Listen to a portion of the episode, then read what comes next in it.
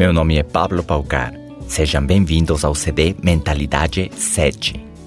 No áudio anterior estávamos falando sobre como saímos dos trilhos sem perceber, como nos desviamos do nosso objetivo num piscar de olhos, como se estivéssemos com um pneu que está perdendo ar no carro e o volante puxa para um lado.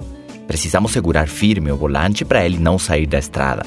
Quando deixamos de segurar por um segundo, automaticamente o carro é puxado para fora.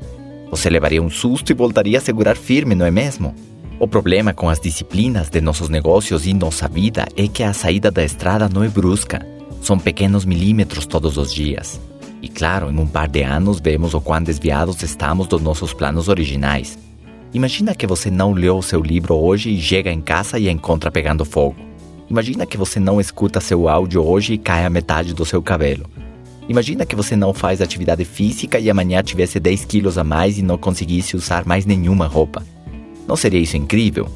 Garanto que no outro dia você virava o homem e a mulher mais disciplinada da Terra e nunca mais ia deixar a sutileza do fracasso te pegar.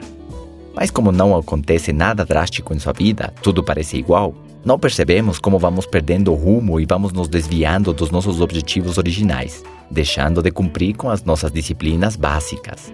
Para quem está procurando sair do seu emprego e ser independente, este seria o maior desafio desenvolver mentalidade empresarial, novos hábitos e muita disciplina, fazer as coisas que sabe que precisam ser feitas mesmo que você não goste, mesmo que pareça uma tarefa difícil, mesmo que tenha medo, mesmo que te falte apoio. Aqui onde se diferenciam os guris dos homens.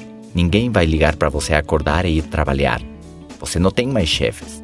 Você precisa colocar as suas próprias metas com maturidade, seus próprios objetivos, você que escolhe o ritmo de progresso que quer ter, e justamente aqui que a maioria das pessoas desiste, porque não consegue lidar com as suas emoções negativas, suas dúvidas, sua frustração, quando seus resultados não aparecem no início, quando depois de algumas tentativas as coisas ainda não acontecem.